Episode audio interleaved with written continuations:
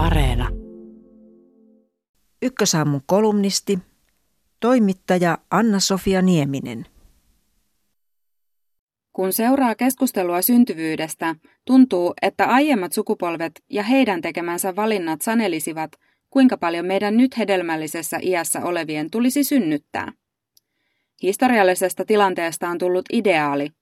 Koska lapsia on syntynyt menneisyydessä paljon, heitä pitäisi syntyä nytkin paljon. Se on tavallaan ymmärrettävää. Siten väestö jatkaisi kasvuaan ja huoltosuhde pysyisi jokseenkin hyvänä. Jos taas syntyvyys laskee, niin kuin se on jo pitkään laskenut, kansantaloudelle ja hyvinvointivaltiolle aiheutuu vaikeuksia. Mutta eikö ole vähän kummallinen ajatus, että vain koska aikaisemmin on syntynyt isoja ikäluokkia, niitä pitäisi syntyä myös jatkossa, vaikka maailma, elämäntyylit ja arvot olisivat kuinka muutoksessa. Toisin kuin keskustelun perusteella välillä voisi päätellä, ei ole olemassa mitään yksiselitteistä totuutta siitä, mikä on ihanteellinen syntyvyyden taso. Kaipaan puhetta muistakin näkökulmista kuin siitä, että vauvojen vähyys on kansantaloudellinen ongelma, joka pitää korjata. Nyt aihetta käsittelevissä artikkeleissa keskitytään usein kertaamaan, miten pitkään ja paljon syntyvyys on laskenut, ja ihmetellään, miten syntyvyyden saisi nousuun. Monesti juttujen sävy on korostetun negatiivinen. Syntyvyys on romahtanut tai laskee rajusti, puhutaan vauvakadosta tai vauvapulasta. Kuinkahan monta kertaa olen lukenut, että syntyvyys on laskenut nälkävuosien tasolle? Mitä iloa sen toistelusta on? Nykyään muistetaan yleensä myös mainita, että vapaaehtoinen lapsettomuus on ok ja että huoli kohdistuu heihin, jotka saavat lapsia vähemmän kuin toivovat. Keskustelu perustuu paljolti oletukselle, että kyllä ihmiset haluavat tietyn määrän lapsia, kun vain yhteiskunta luo sille edellytykset. Entä jos niin ei aina olekaan? Tai entä jos yhteiskunta ei onnistu luomaan edellytyksiä sille, että ihmiset saisivat tietyn määrän lapsia? Tällä hetkellä syntyvyys jää alle suomalaisten ihanteiden. Vuonna 2019 Suomen kokonaishedelmällisyysluku oli 1,35. Se tarkoittaa, että nainen synnyttäisi keskimäärin 1,35 lasta elämänsä aikana, jos syntyvyys pysyisi vuoden 2019 tasolla. Erityisesti nuorten suomalaisten lapsilukuihanteet ovat kuitenkin alentuneet.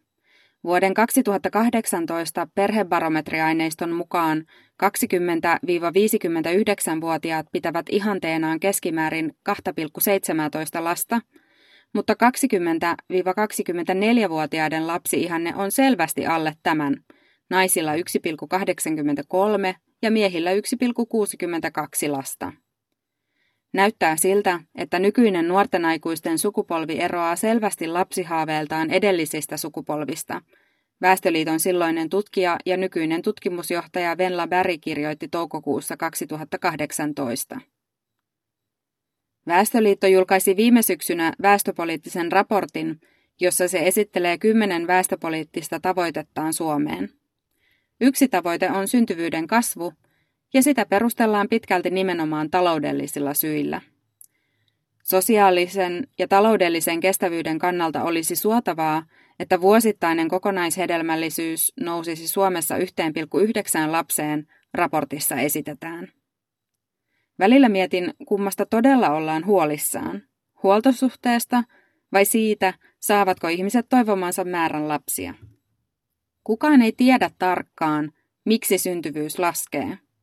Siitä on esitetty lukuisia arvauksia, teorioita ja selityksiä. Olen itsekin pohtinut erityisesti vapaaehtoisen lapsettomuuden syitä pari vuotta sitten ilmestyneessä aikuisten perhekirjassa, jonka kirjoitin silloisen puolisoni kanssa. Silti en osaa nimetä täsmällisiä syitä edes siihen, miksi en itse halua lapsia. Sen sijaan osaan kyllä nimetä yksittäisiä asioita, miksi olen tyytyväinen valintaani elää lapsetta. Yksi niistä on sukupuolten epätasa-arvo. Joskus näkee ihmettelyä siitä, miksi syntyvyys pienenee, vaikka sukupuolten tasa-arvo on edistynyt. Otetaan esimerkki edistyksestä.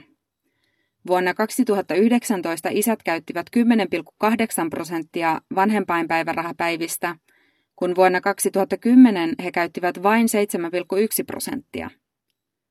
Se on toki edistystä, mutta miesten osuus on edelleen hyvin pieni ja tilanne kaukana todellisesta tasa-arvosta.